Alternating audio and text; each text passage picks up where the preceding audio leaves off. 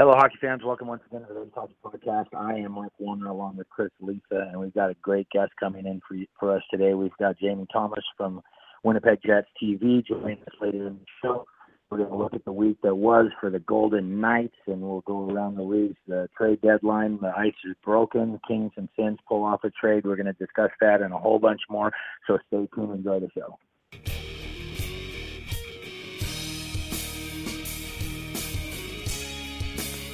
Hello, hockey fans, and welcome once again to the Vegas Hockey Podcast. I'm Mark Warner along with Chris Lisa. We are now going to be affiliated with the inaugural launch of the Hockey Writers podcast page over at thehockeywriters.com. We're talking with JD Styles from Cali Sports News, reporting live from the Stanley Cup Finals. And today we're being joined by the first general manager in Las Vegas franchise history, George McPhee. With Pat Quinn, you know, I might be the finest man I've ever met in my life. This is the Vegas Hockey Podcast. We're talking with Clint Malarchuk. There's something about George McPhee that everybody says is a good pick. This is the Vegas Hockey Podcast, we're talking with Dana Lane, play-by-play voice of the UNLV Rebel hockey team and owner of Dana Lane Sports. Joining us now is Matt Pryor of thehockeywriters.com. He's coming to us from the Dallas Stars training camp.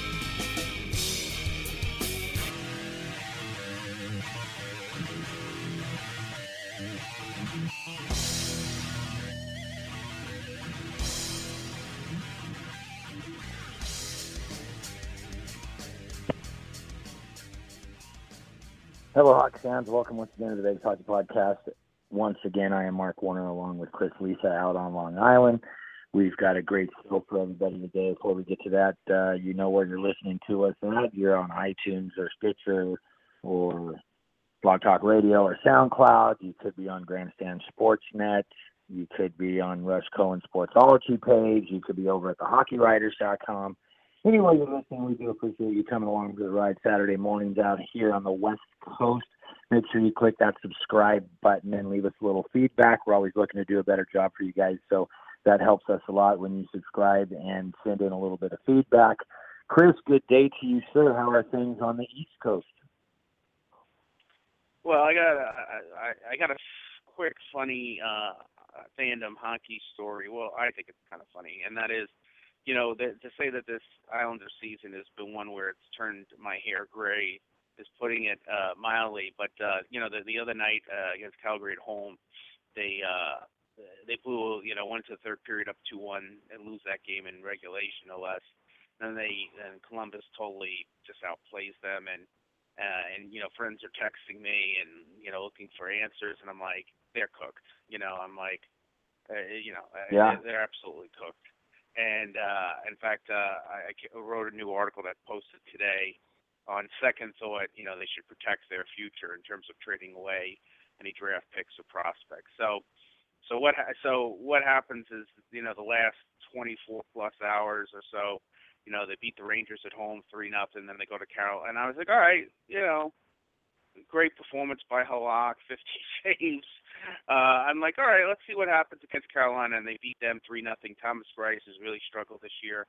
He Was a good goalie, but he's just had a tough year and he responds with a 45 save shutout. I feel like the movie The Godfather, and I, I you know, it's, it's uh, crazy Hmm. quote Godfather three, but uh, I feel like just when I thought I was out, they they keep dragging me back in, and I, I, I that's how I kind of feel with with with this team. But anyway, let's let's talk about a team that with with which doesn't turn their fans' hair uh, into gray, and that's the Vegas Golden Knights. They've won two in a row still have that 10 point lead in the division.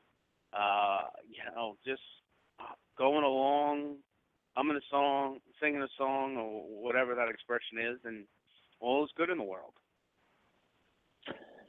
All is definitely good in the Vegas Golden Knights world. They come back from the road trip, and and you know there's a trend in Vegas where you don't bet the home team after a long road trip. There's a tendency to have letdown games in that spot. So Philly came in and gave them a whooping, and uh, then the Thanks for that, Chicago comes in, right? Oh yeah, yeah, we, it was great, right? Um, you know, that was the day after Elliott was injured, and in the shootout, Neuvirth came in in Arizona, the first goalie ever to win a shootout, being inserted into the lineup during the shootout, and then he came in back to back the next night and uh, Stonewall Vegas. So we'll talk a little bit more about that and how that affects the Flyers later in the show. And then Chicago came in and game two of the the eight of nine at home and Vegas put a hurting on them. I will say it was the I- it has to have been the largest contingent of visiting team fans at T-Mobile this year. There's a the, it was a sea of red in uh, the in T-Mobile there. Sea of crying Oh, red, you mean? Yeah, yeah, you got to you got to do better holding on to your tickets there, uh, Knights fans. That was that was a little bit much. No, I meant I meant a sea of crying crying red for the Blackhawks. Oh, absolutely, absolutely. I was going to say, uh, I hope that all the Blackhawks fans, and there is a lot of Blackhawks fans here in Vegas, man, but I hope the rest of them enjoy the rest of their trip to Las Vegas. Maybe the tables were kinder to them than the Golden Knights were. Um, that, uh, th- three goals in, in four minutes to start the third period put that game away, and that was the Hawks' seventh straight loss. So things are going south in Chicago, and then you know, two nights later is the payback game against Edmonton. Edmonton handed the Knights their worst loss of the season earlier on, an 8-2 whooping, and then beat them again here in overtime. So it, it was good for the Knights' psyche, I guess, to uh, you know thoroughly, thoroughly dismantle the Oilers squad. All the big guns, Marchessault, uh, Mark, Mark Karlsson scored. Uh, Ryan Carpenter, a bright spot lately here for the Golden Knights, open the scoring. He's got three goals in his last five games. He's in the lineup. Injuries to William Carrier and Tomas Nosek, um, and he's making a he's making a case to stay in the lineup even when Carrier comes back. Nosek came back, but uh, Carpenter's got a, a, a real quick burst of speed. He goes down in all his goals are coming right down in the in the in the crease. He's getting to the dirty areas, and and he's showing why the Knights got him from the Sharks. I believe it was a waiver claim. Um, so I, I, I like what I'm seeing out of Ryan Carpenter. Uh, I tweeted out that he's making a case to stay in the lineup um, a week or so ago, and he's he's continued his good play. Um, all around, the coach Vaughn had him on the ice at the end of one of the games in the last minute. Uh, blocked a cross ice pass that may have tied the game had it connected because the far post was unprotected. Um, so he's playing 200 foot hockey, and he seems to fit in really well with what the Golden Knights want to do. Um, so, and then unfortunately they lose the shutout uh, with about seven minutes left. Edmonton got got a tally, but it was uh, it was a four-one win. And then up up next tonight, Montreal. Um, Montreal's sitting outside of the playoffs right now, struggling through a, a difficult season. So uh, they'll probably be upset and ready to come in and give the Golden Knights all they have. So it'll be, I think it'll be a good game tonight down at the T-Mobile. Yeah, I want to talk about because I've been reading a lot of the rumor mill, and obviously it would be shocking between now and the February 26th trade deadline if Mike Green is not traded. And obviously, you know, George McPhee having spent a lot of time with Mike Green in Washington, having drafted Mike Green, you know, Vegas has been a very prominent name of a possible landing spot for him in a trade. And not that I don't think Mike Green, I think Mike Green's a really good player. Uh, and I think it could really help Vegas. But uh, it just doesn't make any sense to me. You know, they have to be very. We've talked about this about being guarded. You know, with their future, um, uh, and to, for them to trade what the what the demand for Mike Green, which is going to be, you know, you you know maybe not a first round pick, but you know a second round pick and a pretty good prospect, or a second round pick, or maybe two twos over two years, or you know, if the Red Wings last year got a two and a three for Brendan Smith, you got to figure it's going to be a you know a little a, a substantially higher for Mike Green, and maybe someone does give up a first round pick. Uh, but uh, you know, with the you know with this being a first year franchise, and you know, forget even if you told me today I guarantee you that the Vegas is going to re-sign when all is said and done between now and July 1st. James Neal and David Perron, even though that's a different position, but just in general in terms of moving forward, I would say, okay, that's great, but you know, we can't guarantee where those guys' games going to be at in a couple of years. I mean, not I don't expect them to fall off the table, but you know, maybe they're not playing as well as they are this year. Maybe they're they get a little bit older and they are 20 or 30 percent down on their game. And so the long story short, I'm trying to get to is they got to be, in my opinion, kind of protective of those assets. And we've talked about it before in recent weeks with the trade deadline that you know they don't have a third round pick as it is. I mean, that's not the end of the world, but you know, again, if it considering they don't have a third round pick, and eh, I, I'm I'm not moving any of those. Obviously, there's no way I'm not moving the first round pick, but I'm not moving the second round pick. And um, they would have re uh, re-signed Mike Green, uh, you know, to lose those future assets. I mean, I have no problem if they sign Mike Green after the season. I think that would actually be a nice pickup. But um, yeah, I I am uh, these these rumors of Mike Green to Vegas. Uh, it just doesn't it, it it doesn't make sense to me. I don't know how you feel about it. Mike Green's a UFA, right? Is he's just going to be a rental uh, yeah. pending being re-signed. That's correct. Okay. Well, he's a pending uh, UFA. If, yep. What if we can get a defenseman going the other way, Jason Garrison, and you throw in a roster player who? Might, yeah, it's going to cost a lot more than that. It's going to cost. Well, you get you, you get Leipsic, who's a speedy forward who seems to be a little bit snake bitten and he's been out to scratch now for a couple of games. When Carrier comes back, if they think Carpenter can be the piece that that Leipsic hasn't been able to do, if you go Garrison, Leipsic, who's a good young prospect, he's got a lot. Yeah, of skill Yeah, they're going to want. I can tell you right now, they're they're not going to want that. They're going throw to in want. the second in, gonna- in two years. Yeah, they're going to want to draft. They're going to want a, a at minimum a second round pick, and if you and they're going to want a, at minimum a really good prospect who's a defenseman. Um, so for instance, who was the kid that they drafted last year in the second round? It was an early pick. He was a Branstrom. defenseman. You Not could go Nick Hague um, or or Nick Hague. Nick Hague.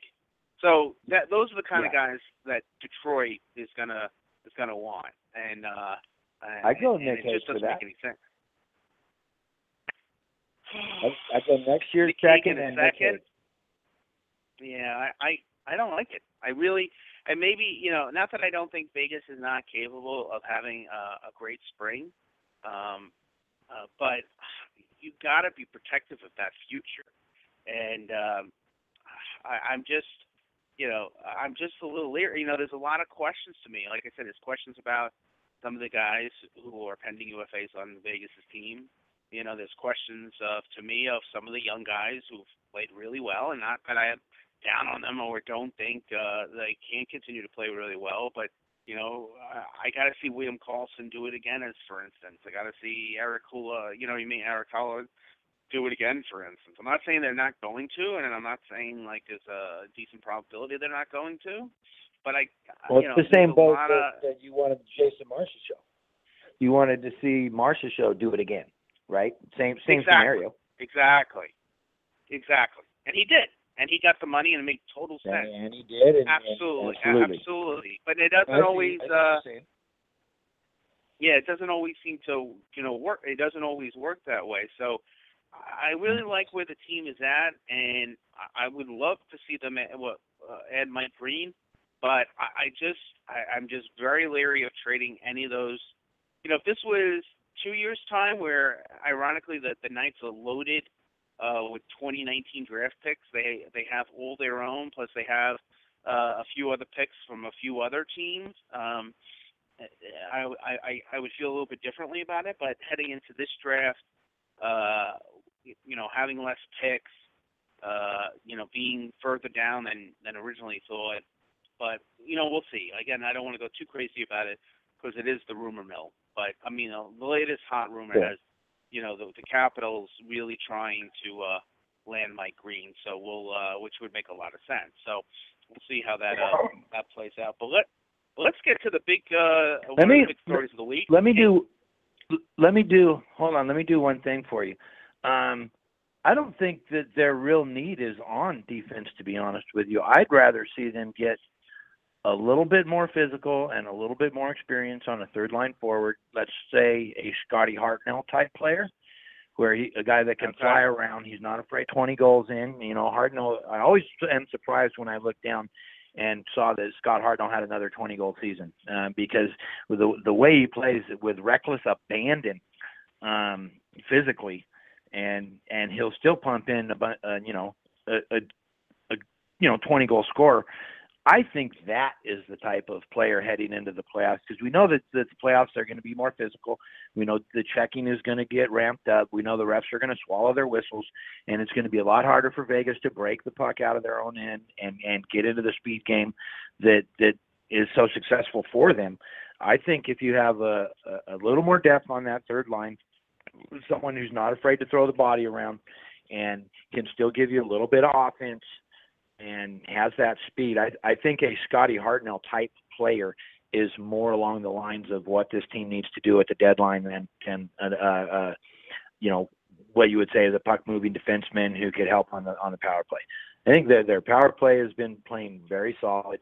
I think Nate Schmidt and Colin Miller fit bill for a, a two, you know, your top pair and your second pair for your puck moving guys.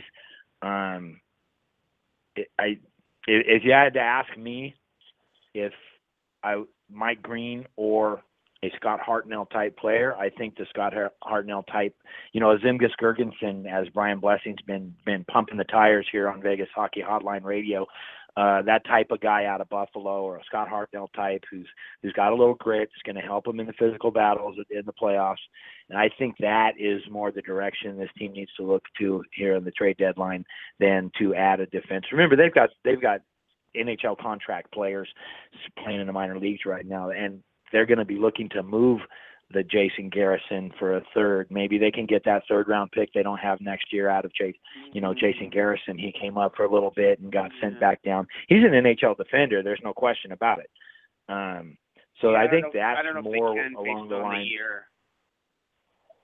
I mean, they can, God bless, but I don't know if they can get a third round pick for him based on uh, the year he's had in terms of not being in the NHL a lot, you know. But uh, we'll have to wait and see. Well, that's But, uh, not that's really not wanna reflective on that's not reflective on him. I don't think.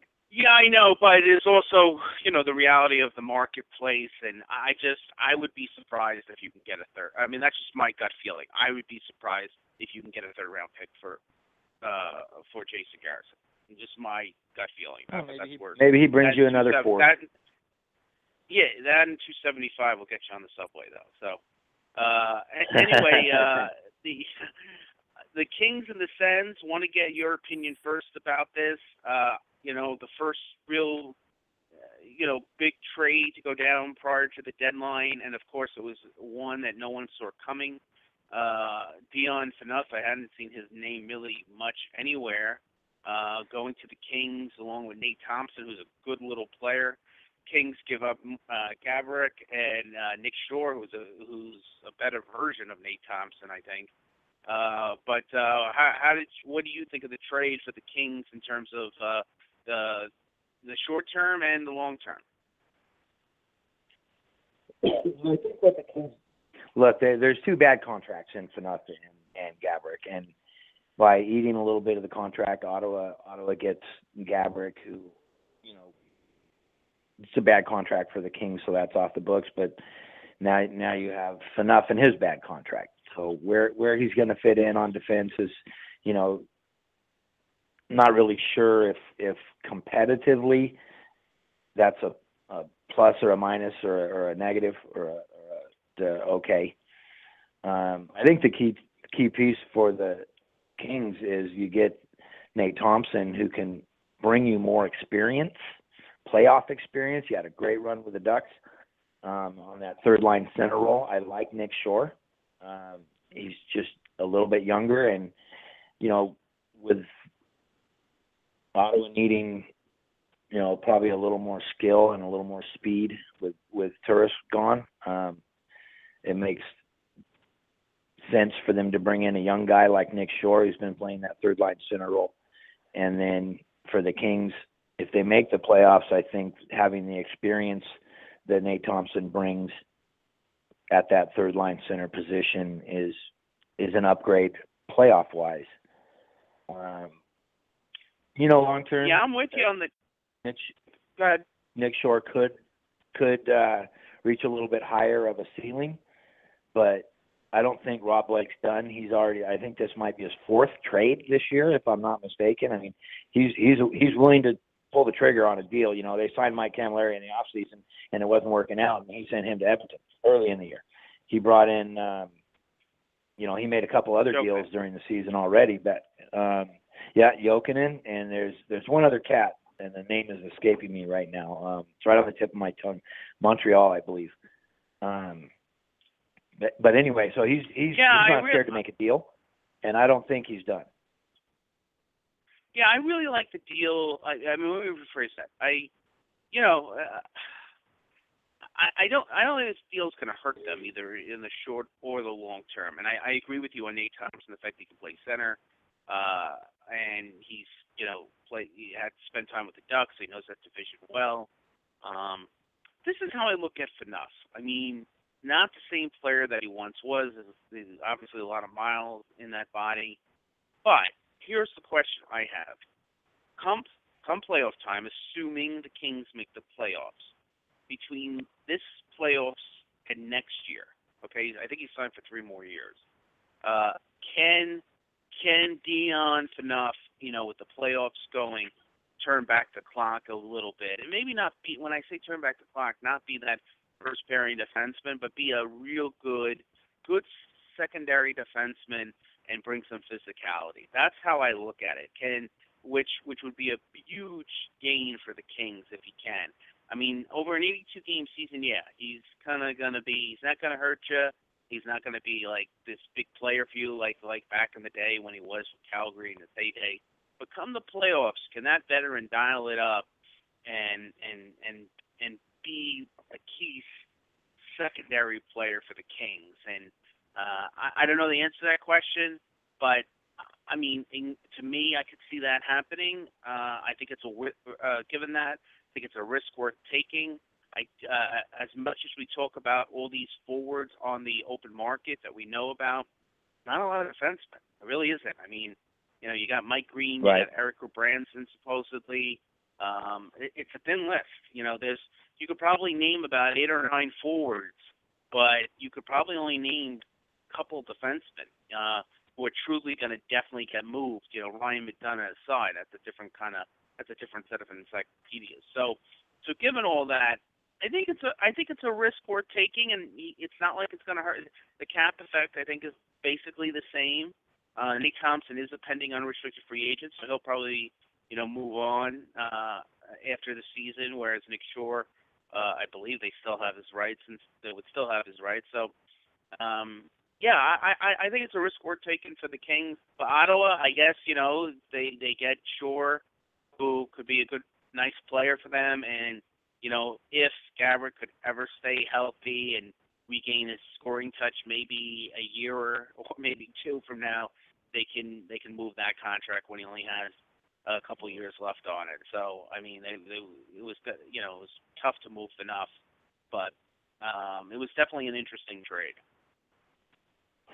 Yeah, yeah. Uh, interesting. Uh, speaking of the Kings' defense, I was watching Russia manhandle USA Hockey this morning, and and uh, old friend Slava Voinov, I believe, pumped in their their Oh. one one of the goals for them, or made a made a real nice play around the net that that set up a goal. I didn't see who actually was credited with the goal, but I heard Voinov, and I was like, oh, okay, yeah, he is still playing, isn't he? That's that guy. and then and then Ilya Kovalchuk pumped in two goals to knock down USA Hockey four 0 um, wasn't very pleasing Right. to watch either. But anyway, I digress. Yeah, that, I, I think I think that's what Kings were looking to do is get a little more experience down the middle. Once Jeff Carter comes back, Nate Thompson might fill the fill the gap there, second line center for the next couple weeks, and then slot back a little bit, and and you know keep, help keep them in that playoff race until Carter comes back, and then you've got Kopitar, Carter, and Thompson down the middle. Um, Andy Andreoff, good fourth line center, serviceable guy. So I think I think that's what they're trying to do with that trade, and obviously move the Gaborik contract. Um, so we'll we'll see we'll see. and then the other big story this week was Seattle uh, officially filing their application for expansion. Um, you know, we, we, we all knew this was coming. It, it, it seems like from afar, uh, you know, you know, I mean, Seattle's. We've talked about this in the past. It's the 12th largest market. Uh, it's a, it's expanding the NHL map. Uh, it's uh, you know an area that has had uh, a good history of a strong history of minor league hockey. You know, um, it, it, you know both in uh, uh, you know the Oregon, you know Washington territory. So it, it all made, and, and then you look at the ownership group involved. They get, you know, the and a new, new supposedly a new building on the way. So this looks like it's a slam dunk. I mean, I've seen uh, notes about may, maybe as early as 20 the 2020 2021 season. Just believe it or not, as crazy as this sounds, it's not that far away. Um, so, uh, you know, the interesting thing will be, you know, there's already eight teams in the Pacific, and I think the the easternmost team in the Pacific. I uh, correct me if I'm wrong. I believe is Arizona. Am I right about that? I, I which obviously is a Western team. Is a you know very about, very west Edmonton and Calgary. What about Edmonton and Calgary? Can you put them in the Central? Less uh, travel to get to Minnesota and Chicago and like that. Yeah, I didn't think about that. You know, but uh, obviously the Arizona situation has to get you know resolved as well. But but you know that's a, that's a, something they can figure out for another day. The key is you know adding uh, you know uh, not so much adding a 30 second team, uh, which is great, but adding a 30 second team that's going to be a home run. Obviously, so far so good in that category uh, with Las Vegas, and I think Seattle would would follow. Uh, uh, that for, follow that formula really well. So uh, yeah, I, I you know what we need to know, do. Holmes is not a, we we need to reach out to our friends over at Seattle Sin Bin and have them on the show to break down the latest news about oh, this sure. topic. Um, they they they're they're great guys, and and the podcast they do, Seattle Sin Bin up there is uh, first rate. So I'm I'm gonna reach out to them and see if we can't get them on and get the insider's view from what's going on up there. Because yeah, everyone knows Seattle was supposed to go in with with Vegas, um, behind the scenes, if you will, and actually delay. I believe delayed Vegas's entry into the league for a year, waiting to see if Seattle was going to put together that stadium deal in SoDo, and that did not work out. So now they're in the full gut and remodel of Key Arena. Um, I like the players involved in it. I like the location. I think it's a great city. I think the built-in rivalry with Vancouver and in the that's the great. I mean, their soccer team in Seattle outdraws the second place MLS team by over twenty thousand fans per game. So they're, they're definitely a sports city, and I, I don't see any Yep. downside to it. I, um, I, I think I think Gary Bettman wants a team there, and it, it I think it's going to happen. I mean, and I think it'll be good for the league when it does. Now before Yeah, we'll uh, reach out to the we Seattle should have our guys. we we should have our guests calling in shortly, but uh, before we get to uh, before we sneak in, we talk a little bit about the Flyers who've been playing really uh, really well. Um, they had another win last night. Uh, survived the late goal, I believe, by Columbus, and or a third period goal by Columbus. They won in overtime. Uh, currently in third place in the crowded Metro, div- uh, very crowded Metro division, but you know, they lose Brian Elliott for the next five or six weeks, so that's gonna gonna take us basically almost to the end of the season. You know, Michael Neuvirth is very capable goalie of being a number one. He just cannot stay healthy. So that's just something to watch in terms of, you know, he's gonna have to. They're gonna have to have him play a lot too. It's not just playing him. There's no there's no reason to worry from that standpoint. But will he he hold up his whole career? It's he just seems to get hurt and um, you know one injury after another. So uh, they need him to stay healthy over this next five or six weeks. If he does, I'm I'm a firm believer he can do the job. We'll see how the rest of the team holds up, but um, you know it's a definitely a very interesting story. Uh, what's going on with the Flyers this year, and and it sounds like Ron Hextall is not going to trade uh, he's going to again he's going to keep his eye on the future. He is supposedly the word is you can't get any of his you know young kids in the system that he's excited about or his first or second round pick. I mean, he, he might make a move dealing with secondary pieces, be it sec- secondary draft picks uh, or secondary prospects, but that's about it. Yeah, I don't. I don't think. I mean, obviously the Konecny's and the Provorovs and Gostisbeheres and all those guys aren't going anywhere. That's yeah, the core yeah. for the futures. And yeah, forget like about Chad it. Johnson Um, would be a good would be a good pickup for them. You know, a guy who Yeah, yeah, yeah, like right. fourth or fifth round pick. You know, give him a little, you know, a veteran. You know, give him a little security. You know, Buffalo. He's little depth. he's a UFA at the end of the year. So a guy, a guy like that, I could see them.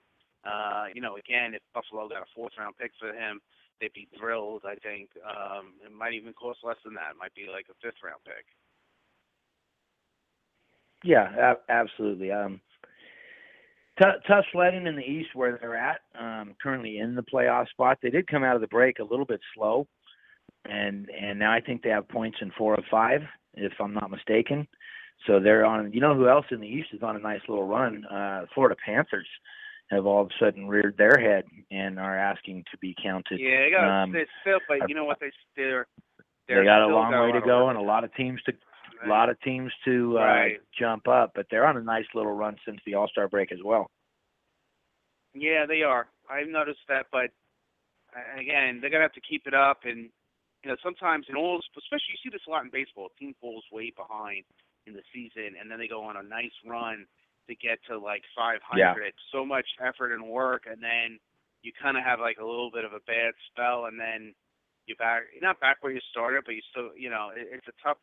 It, it, it's a tough hill for them to climb, uh, to say the least. sure. So, uh, but hey, you know, hey, you never know. I mean, you know, a lot of these other teams, uh, uh, you know, they they definitely have their flaws to say the least, and they definitely have been, uh, uh, what's the word I'm looking for? But, uh, uh, you know, they haven't been the most consistent consistent of the bunch. You know, so, uh, Right. I mean, the Islanders are, uh, you know, fill that resume to a T as an example. So, uh, but having said that, uh, they're only, I think, four points behind the Flyers, who are in third place. So um, uh, it's it's really nuts of uh, the division. I mean, the only thing we, can- you know, the teams in the Atlantic, Tampa, Boston, and Toronto, you know, they're sitting pretty. And and the one interesting thing I, I I, uh, about that is what a first round matchup that's going to be on the two teams that don't win the Atlantic. So let's say Tampa holds off Boston. How about a Boston Toronto first round series, sir? Or if Boston overtakes Tampa, how about a Tampa Toronto, you know, first round series? Or if Toronto goes on a little bit of a run, sneaks in, wins the division, how about Tampa Boston first round? So one way or the other, you're going to have a, a, a just an incredible first round series uh, with with two of those three teams in, in on the top of the Atlantic. Yeah, no question at all. No question at all. That's going to be. Uh, I'd like to see the the Toronto Boston just because uh, how that series went a couple years back between Toronto and Boston when Toronto was up four one and ready to move on. Oh right. And gave it up in the last what four minutes of the game, um, and that was the Leafs' first playoff appearance in quite some time. So I'd like to see that series revisited, if you will, a little bit, you know, a little bit more miles under the tires for this Toronto club, and a red hot Boston Bruins team. Um, I, I think that would be a very fun series. Yeah, no, it's um, you know, it's interesting because those three teams are, if, if you uh, you look at it, they have the the three most points in the Eastern Conference. I believe Washington's at 73 as as we speak, and and Toronto's at 75. But yet we can obviously we can guarantee that one of them is going home after the first round. So uh, it's going to be a tough pill uh, to swallow for one of those teams, and a very disappointing one you know, uh, in Toronto, the, uh, you know, last year was the year where, you know, there was no expectations, just, you know, give us a good effort, you know, give everything you got, and we're happy. Uh, you know, this year uh, they won them forward momentum. So, you know, if they they have another great first round series like last year, and then wind up losing in six tough games or even a seventh game, uh, everyone in Toronto is probably going to be like uh, very upset. Yeah, yeah, yeah. You, that's not what they're looking for, sir. Um, no. I we got a, about 25, 24 or so games left to figure that out. But that bottom eight of these, what's your what's your gut feeling there? Since we started this uh, talking about Philadelphia, do you think they can finish it up and, and grab the seventh or eighth shot slot in the playoffs? Well, right now they're in the three spot. Um, I don't know what to right, say right. with all those teams. To be honest, uh, to be honest with you, um, it looks like Pittsburgh. Pittsburgh has found its, you know, uh, found a bit of its, uh, found more consistency. So you gotta like, you gotta like the fact that, uh, you gotta like their chances to be in that top three. You know, Washington. God bless the Washington this year. You gotta give them kudos, tip your cap. Uh, they don't have the depth that they have, and and you know, for them to be as high as they are, so I give them kudos as well. Um, you know, after that, I mean, Flyers to me can, you know, all the other teams can go either way. You know, the big team that I don't think has been talked about enough uh, uh, on a national scale that's been a huge disappointment is Columbus. Gotta remember Columbus last year, even though they lost in the first round, they had like 112, 113 points. I think a lot of people felt going into this year, including yours truly, that they were probably the team in the in the Metropolitan that had the least amount of question marks in terms of, you know, with Washington losing all the players that they did, and Pittsburgh, you know, having climbed run the gauntlet two years in a row, and, and that you felt like Columbus was a shoe in for a minimum top three spot, and know they got a good chance of missing the playoffs. So, um, I mean, that that's a big story, obviously. So uh, and you know, last night they did get a point out of it. They did come back to tie and at least get a point out of it. But this, they, they, they, you know, they had a pretty. If you go back and look, they had a pretty, they had a good October, and since then they've been, they've been below average, and that's a long time. So. Uh, I, I'm kind of worried about all. I would be worried about all those teams.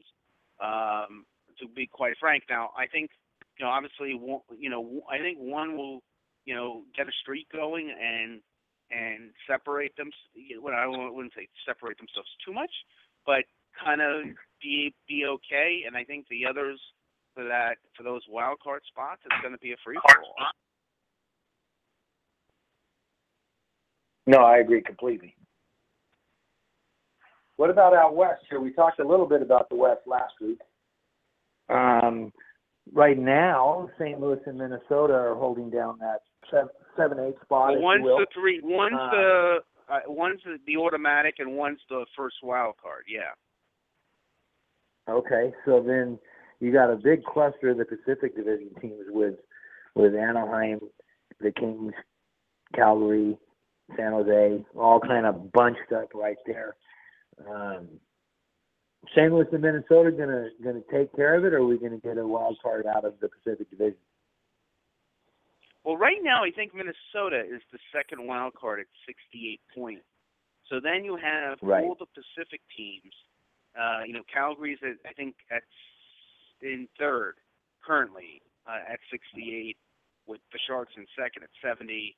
Uh, you have the Ducks at 67. You have the Kings at 65. You have don't forget Colorado; they're at 66. So, I mean, it's just it's right. It's just you know, it's just as tight as a drum out there.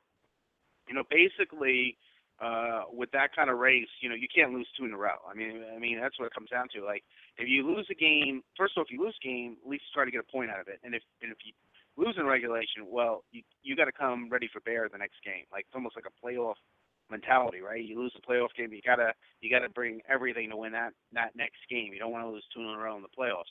It's kind of like the same scenario right now for all those teams because even like San Jose right now, who's in the two seed, you know, they lose a couple games in a row, they can go from being the two seed to being on the outside bubble of the playoffs. So, um, again, it will be interesting to see which one of these teams, both East and West, are going to be, be the ones that are, will uh, be aggressive at the deadline, or, for lack of a better term, from aggressiveness of doing what it needs to take to get a deal done, whatever that price may be. If it's a guy like Evander Kane, or if it's Mike Green, or if it's uh, uh, Matt Zuccarello, or you know whoever you want to whoever you want to put out there. So, um, so yeah, that will be uh, that, and that could you know, and obviously injuries. I mean, when you're talking about the the difference between of making or missing the playoffs in both conferences could come down to literally one point, be it either you fall one point short or you tie the other team in points, but you lose on the ROW tiebreaker. You know what I mean? So you basically lost by one point. So, uh, you know, the smallest of margins are uh, are in play here. Let me get you to put your GM cap on for a second and just throw a philosophy question at you. Let's say let's say you're GM of one of the teams in the West that's going to be fighting for it, but you don't. There's more holes on your roster than you can fill with one or two deals. You don't think that you're a serious contender. I mean, if everything goes good, and you think that uh, second, third round would be a great finish to the season, but but uh, someone calls and and they're like, I got this to offer you, and I'll I'll, I'll take one of your prospects. How how how deep into the farm do you go to add a piece if you don't really have the faith in your club to make a a very long run into the playoffs? Um, all these teams down in the 60, 68, 65, 67 point range are going to be looking to add pieces, but how how deep do you go? And what's the what's what do you think the plus side is of making a first round exit as opposed to trying to get a good player through the draft? Well, first of all, if you don't have faith that your team can, you know, even if they're going into whatever series and they're going to be an underdog and you need, you know,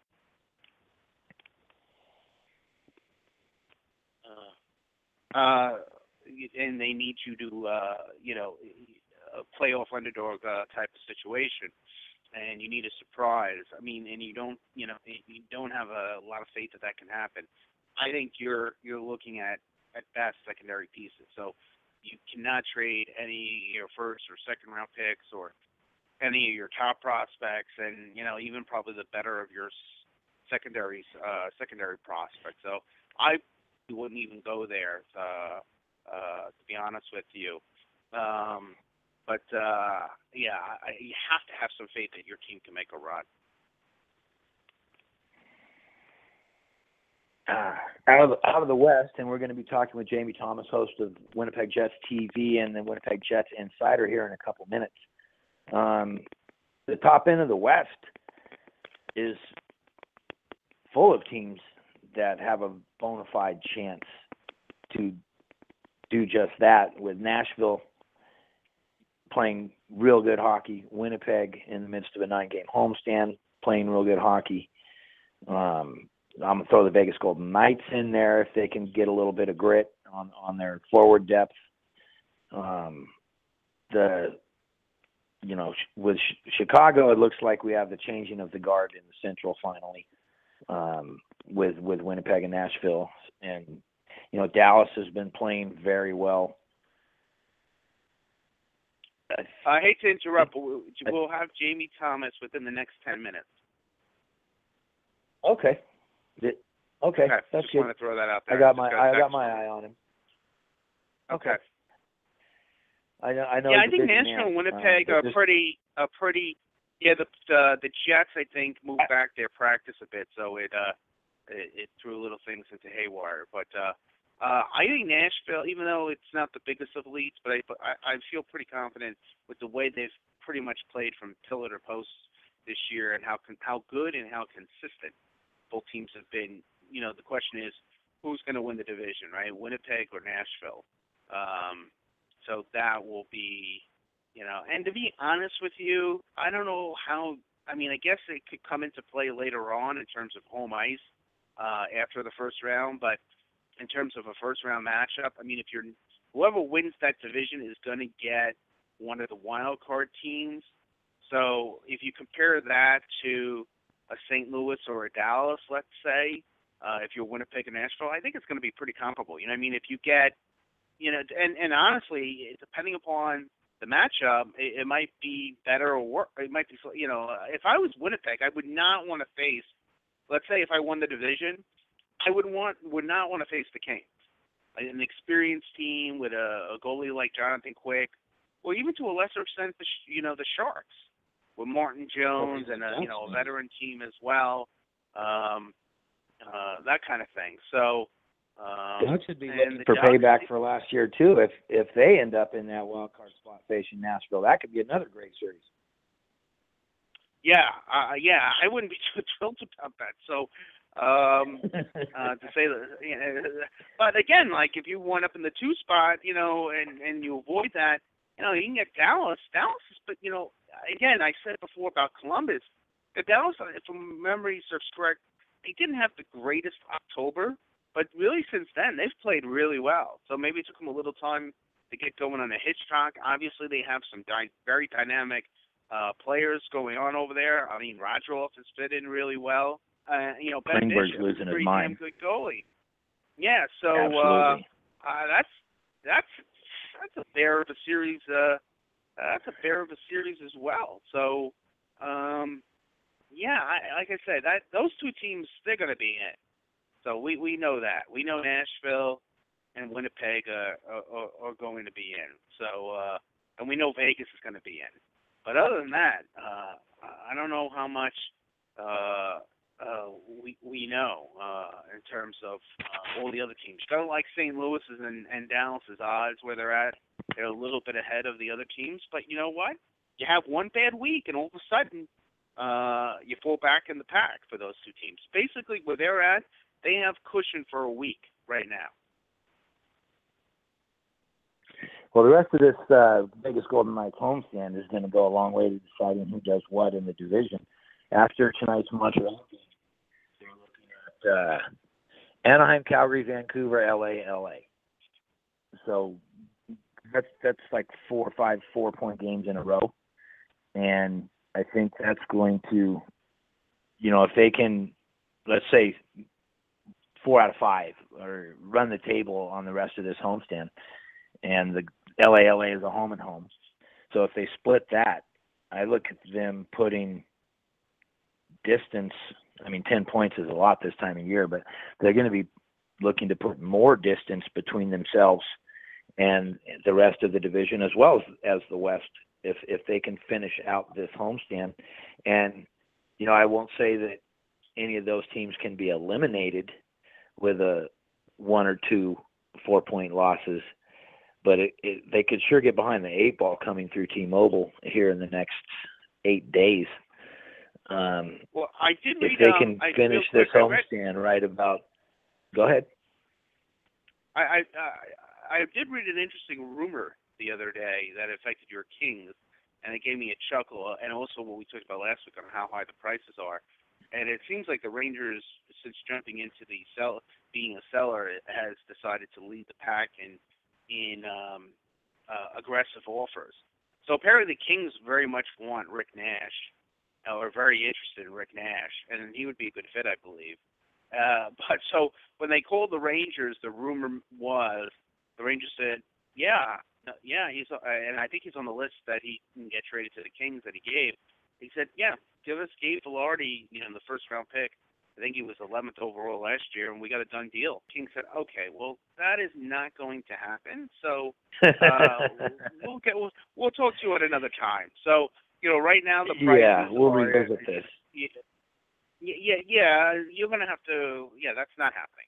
We're not trading Gabe Vilardi, who we're really high on, who's a first round pick, who who arguably could have gone in the top five in last year's draft for a rental player who's a good player, but not, you know, he's not an elite player anymore. So uh, it, it's just, a, it's just, a, and the fact that we really haven't seen any of these deals go down yet um, will be interesting. And I wonder if the first one goes down, will that kind of ever, you know, will that, for lack of a better term, set the market and right. some of the other sellers and buyers who've been talking say, like the buyers say, okay, look, you you know you've been asking for like 40 to 50 percent. or more than you should. That you know, so so and such such and such deal went just went down. Let's let's let's come on. Let's be serious now. That you know you you haven't gotten that deal. You're not getting that deal from anybody. Let's be serious now. So I wonder if that. And then the the selling GM says, you know what, you're right. Okay, let's let's talk turkey. Yeah, I'm not sure I like Rick Nash to the Kings. I don't think I don't think he really fits anymore with what the direction that they're going under Coach Stevens. They're playing a lot of youth. They're playing. They're, they're you know Kempe, Iafallo. Um, their their speed is on the uptick. They're playing a little bit faster game. I watched the Tampa game last week, and most of their attack was coming off the rush. I don't think Rick Nash fits that. Um, three years ago, four years ago, under Coach Sutter, I liked the Rick Nash ad. Excuse me, but right now, I, and, and if you're trading for a rental, you're hoping for help in the playoffs, right? And Rick Nash historically does not play well in the playoffs. I think I saw a stat where he has uh, 40 plus career playoff games, maybe even 60 it was, and he only has 18 career playoff goals. So I, for for what Right. the Kings are trying to do right now, I don't really like the Rick Nash ad right now. And I, I see in our So if you're going to get a Ranger forward, you want Matt. You want Matt Zuccarello, who's more of a speed guy I- than Rick Nash. Absolutely, I think Zuccarello fits in more with what the Kings are trying to do right now. Well, let me let me jump right in and welcome Jamie Thomas to the ho- to the show. Oh. Uh, Jamie, thank you for coming on and taking some of your Saturday to spend some time with us, sir. Appreciate you guys having me on. Thanks so much for having me. Jamie's the host of Winnipeg Jets TV and also the Jets Insider. Um, let's start off with last night right away. Uh, Jets Jets take care of Colorado six one. They're in the middle of the season long nine game homestand. Uh, eight points so far. Florida and the Kings on deck to finish it out. Last night seemed to be what what the way the Jets want to play a prototypical prototypical game for them, if you will. Um, Kyle Connor, Patrick Laine, and Wheeler all on the scoreboard. Uh, secondary scoring coming from Copp. The defense shipping in with Buff, Enstrom, and Myers all adding assists. And Hellebuyck stopping 30 of 31 shots. So is this the game? Is this indicative of how this team needs to play in order to be successful? Or did the froth on the cappuccino there for Colorado just get messed up in the hotel there last night? Well, you can look at it a couple of ways. First off, the, the Colorado Avalanche were without Nathan MacKinnon, as we all know. Before he got hurt, he was playing Right. at an MVP type level. So, uh, without his 24 goals and 61 points in the lineup, Colorado's a completely different team, Tough. especially on the road. And I, I, they've won 10 games in a row on home ice. But the, I've seen all four games between these two teams this year uh, live in front. But Colorado's a completely different team on home ice than they are, even without Nathan MacKinnon. So that the Jets took advantage of that. Also, um, Winnipeg had kind of been in a little bit of a slump, I guess, in some ways. You know, they lose those two games on home ice for the first time back to back. Uh, we're not. It didn't look Right. good against the Washington Capitals. They fight. They fight back, right? And then I think that kind of got the old ball rolling again. But the one thing that, and I, I know you guys have heard this, Blake Wheeler has pointed out quickly, is they're still a beat up hockey team trying to figure out how to win from night to night. And and as much as people don't want to give the likes of Adam Lowry and Brandon Tanev a lot of credit and how important they are to this lineup, they're very instrumental to what Winnipeg does and what what they want to do uh, when they start getting closer and closer to playing playoff type hockey. And uh, you go against heavy teams like St. Louis, you need Adam Lowry as your third line center. Uh, going against the other team's best, you need Brandon Tanev, your team, the, team leader in hits. You need Jacob Trouba uh, on the other side with Josh Morris as your number one shutdown pair. So the the key thing is here, yes, they're getting wins, but they realize they're doing it with a much younger roster than they want to go to, you know, night night in and night out with when you get to the postseason. Um, but I think you're happy with what you have, being five two and one this ten game homestand. Uh, they're they're getting there. They're just trying to keep putting it through to the younger players' heads that it's just one night, one win. We're a long ways away from what they want to be, what what they want to accomplish here. Well, to that point, they also out out hit the Avs last night, twenty three to sixteen, and blocked fourteen shots, which kind of shows what you're Mhm. saying. That, and I, I like to say that the Jets play kind of a hybrid style because they have the big bodies and they can play the physical game. And uh, is it is Yeah. it fair to say that they're at their best when they're banging bodies down low and and they're playing their physical game, and then they can get the puck out, get it to their skill guys with with Connor and Laine and and those guys. Moving Yeah. forward with their speed in transition and taking advantage of that to create offense. Is that is that what when the Winnipeg Jets are playing their best hockey? Well, you'll you'll hear Paul Maurice often following a loss that we they didn't skate well, and uh, as they are a big team, yes, but and yes, they are a very skilled team. But if they're not skating, they don't they don't have a whole lot of success. And if you watch any of their games this year, and that that's been the incredible part about this team, especially here at Bell MTS Place, is you can list four games maybe at, at most where they did not play very well. So you can be selective about back in October, they they played awful against the Columbus Blue Jackets, probably the worst game they played here this year. But they didn't skate that night very well at all. Uh, you know, the loss to Chicago 5-1 on December 15th or December 14th. Uh, didn't skate that well at, that, that night at all. So their their hitting game comes from their skating. If they're skating, they're hitting, they're making plays. That's when the Winnipeg Jets are at their best, is when they're moving their feet and uh, creating the offense and taking the offense to the other team instead of the other team, allowing the other team to dictate how they want to play. All right, uh, we're talking with Jamie Thomas on the Vegas Hockey Podcast. I want to go ahead and bring in Chris because I know he has a few questions to get to you. And, and again, thank you for, for taking some of your Saturday to talk hockey with us. Chris, go ahead, sir. Sure, my pleasure, guys.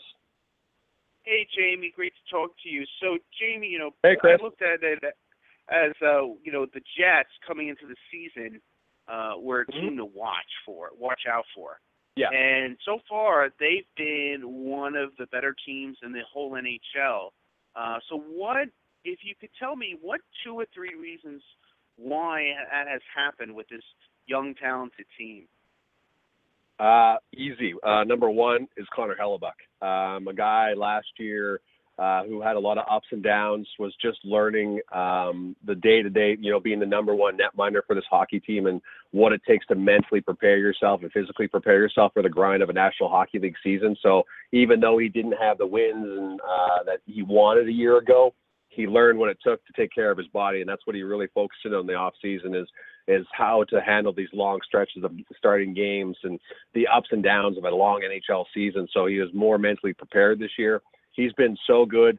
Recorded his 30th win last night. He's closing in on a franchise record. Uh, you know, set uh, along back in 2006, 2007. If he gets to 36 wins this year, which it looks by all intents and purposes he will, uh, he's up to 30 right now. Um, he's been so huge. He's been consistent night in and night out, and that's what I think in years past, especially the first since 2011, since the Jets got here, and maybe in the last two years, you're like, how good could the Jets be if they just had good goaltending? And now that question's been answered with Connor Hellebuyck this year. The second thing is Blake Wheeler has really taken his leadership and his game to another level at 31, which is, you know, most guys are starting to taper down in their National Hockey League career because it's a young man's game. But Blake Wheeler seems to be getting better night in and night out, and especially with the season in terms of his leadership. So he's been, even though he hadn't scored in 15 games, he had dishing the puck, and he's been playing with very young forwards on the right and left side without Mark Scheifele in the lineup. So now that Scheifele's back, you're starting to see all that go. So, and then last but not least, the young kids. You know, Kyle Connor didn't start the league the year in the National Hockey League, but now he comes. I got a, a call up and now has 19 goals. Uh, Jack Roslovic got called up in December 30th. Took him a little bit, but now he's starting to fit in. He's moved up and down the line. He's been very versatile. Um, and then last but not least, six NHL quality defensemen. Um, and that's even without Jacob Trouba in the lineup. You know, there's been Tucker Poolman filling in. Um, ben Chiarot has raised his game. He's been very consistent. So it's just a night in and night out. The Jets have had six NHL quality defensemen to go to, and that's uh, the four top reasons why the Jets have been so good this year. I got two more for you, Jamie, I hand you Sure. Mark. And uh, Sure. Um, when I look at the Jets from afar, I say, you know, we were just talking about it. They're going to either, you know, just win the division in the Central, or they're going to Mhm. just finish in second place. But I look at this team. I see a lot of young guys and not pretty much no playoff experience. And even though some, Yeah. some of their other guys like Scheifele and Wheeler, they don't have a ton of playoff experience. So they're going to play in the first round a team either like St. Louis or Dallas or Anaheim or the Kings. And those teams have a lot of playoff experience, guys who know what it takes, and the Jets don't Mhm. really have much. how much of a concern do you think that is uh, for for Jet fans who want to see a long spring of playoff hockey? I, I think, of course, yeah, and, I, I totally understand your question, and and it's it's very important that you have some type of playoff experience. Um, that's where a Matt Hendricks comes in. I know Matt Hendricks wasn't in the lineup for the Edmonton Oilers a year ago. Uh, he's kind of important. Dustin Byfuglien does have that playoff experience, of course, winning a Stanley Cup with the Chicago Blackhawks. Um, Wheeler got a little bit, you know, Toby Enstrom got a little bit in that uh, very short playoff run that they had in 2015. I just think the coaching staff is so well rounded and have been in their heads every day talking about how this is one day at a time. This is a process. We're slowly starting to build something here. Um, I don't think I get the concern. I just think they match up. You go if they go up against the St. Louis, they match up very well against St. Louis physically and talent wise as well. So I think if you get past that first round, then I think the wheel starts turning. It's just that early thing on, and and yes, the questions out there. Do you have to go out there and get a playoff type warrior at the trade deadline? I just think there's so much the Jets have to figure out of who's coming back from the injury.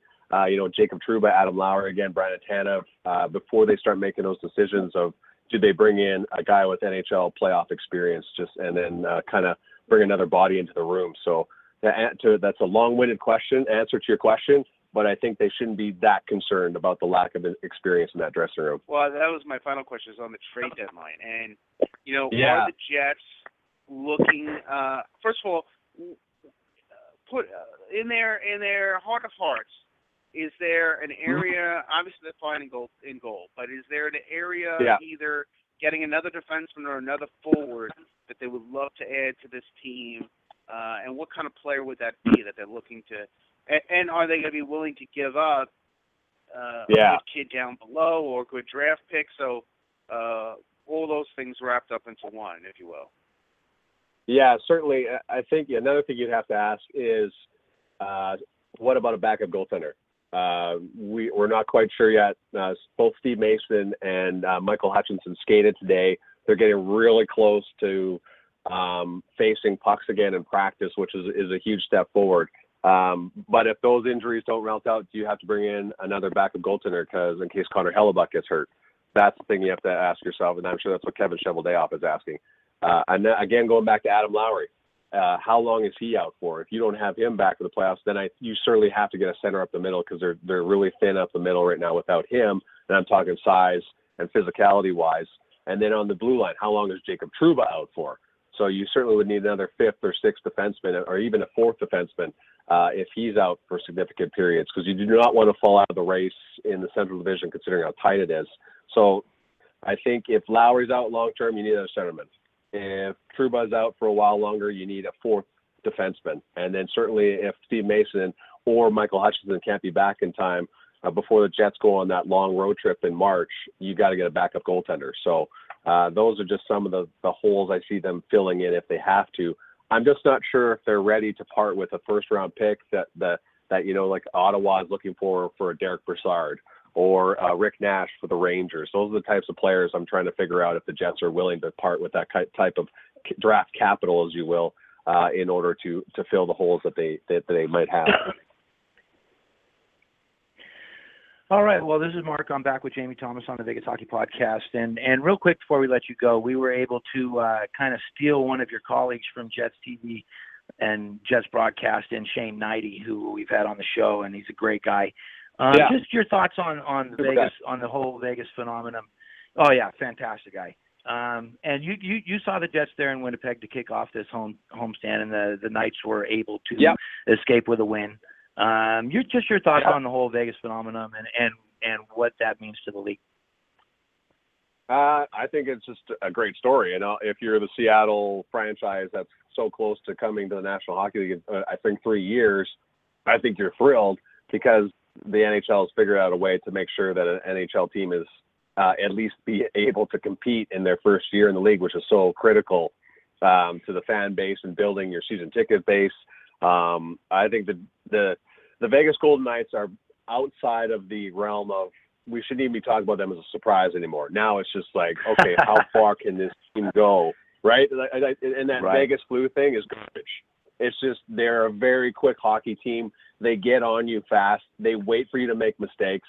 They're well coached. So that's that, to me, it's ridiculous to even say they're surprised anymore because Gerard Gallant is clearly great at what he does.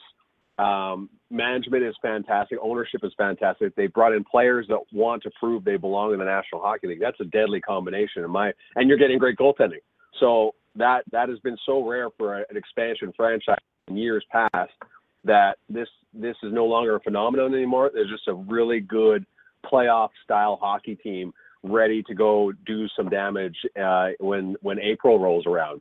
Now you just have to figure out what are they going to do? What is George McPhee going to do to help the thing instead of what we were thinking was going to happen is like build for the future because you still have to look long term and not get rid of players that you can help you in the long term instead of instead of having short term success.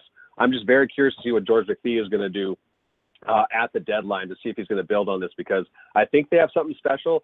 I just think when teams start getting heavier uh, on the Golden Knights, can they compete with those types of teams like a Los Angeles Kings in a long drawn out series or an Anaheim Ducks team in a long drawn out series? Could Vegas handle that? And that's what I think we're going to find out very soon. But there's certainly a playoff worthy uh, caliber hockey team. Uh, that has learned how to win real fast here, and it's been it's been special to watch, and they're fun to watch. And you've never said that about an yeah. expansion team in the history of this league.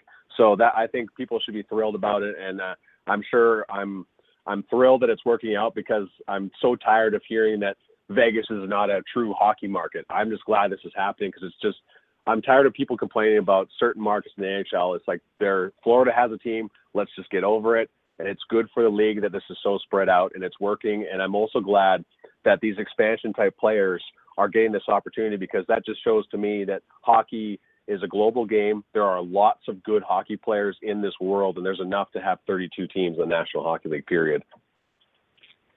Well, that was one of the rubs that I and we've been doing the show since about a week after they announced the ticket drive here in Las Vegas. So we're three years and over 100 episodes into this thing, and and obviously I've spent yeah. a lot of time arguing with Canada on Twitter about uh, whether yeah. or not Vegas deserves a team. And and I've always said that I, Quebec City deserves a hockey team. There's no question about it. I thought mm-hmm. that having Vegas and Quebec City go in together would be a great dichotomy, and that that we could look to Quebec Back city to set the bar for you know how successful Vegas can be with a traditional non-traditional right. market going in together. Unfortunately, that didn't happen. But to to your point, no. um, with Coach Gallant and how well this team is coached. I don't think that's any surprise because we saw what he was able to do with Florida in the couple years that he was there. He turned them into a, a playoff team and and very critical of how they they handled letting him go. And we've seen him yeah. do it early on here, and he's been through the expansion process with Columbus as well. So that's a great fit. Note to Seattle. Don't think that it's that easy to do, even with the rules. Yeah. Um, George George yeah. McPhee's done a great job of blending, you know, the the people in the room and and putting together a locker room that genuinely enjoys playing for each other. And I think that is a big part of the success of this team as well. Yeah, yeah, no, I agree with you guys 100%. It's just it's a great story, and I hope it continues. And I know the Seattle people, I'm sure Seattle fans are looking at this and going, "Hey, maybe we can do that too." but it's all about it's all about management. It's all about coaching. So and and of course you have to get the right players to fit into your system. So it's good that uh, congratulations on getting into 100 episodes, guys, and it's a, it's a great story, and I really appreciate you guys having me on. Yeah, Jamie. All right. Well, thank you so much for taking the time. Yeah, we all right, guys. All the best. Make make some noise in the playoffs, Jamie, and uh, love you have back on uh, during that time if possible. Yeah, you, you you guys let me know whenever you want me to come on. I'm more than happy to come on. I apologize for coming on later today. No worries. Don't Thanks, don't even sweat it. Don't even sweat it. Thanks a lot and have a great day. You too, guys. All right, Jamie Thomas. Follow him on Twitter at Jamie Thomas TV for all of his Winnipeg Jets NHL content.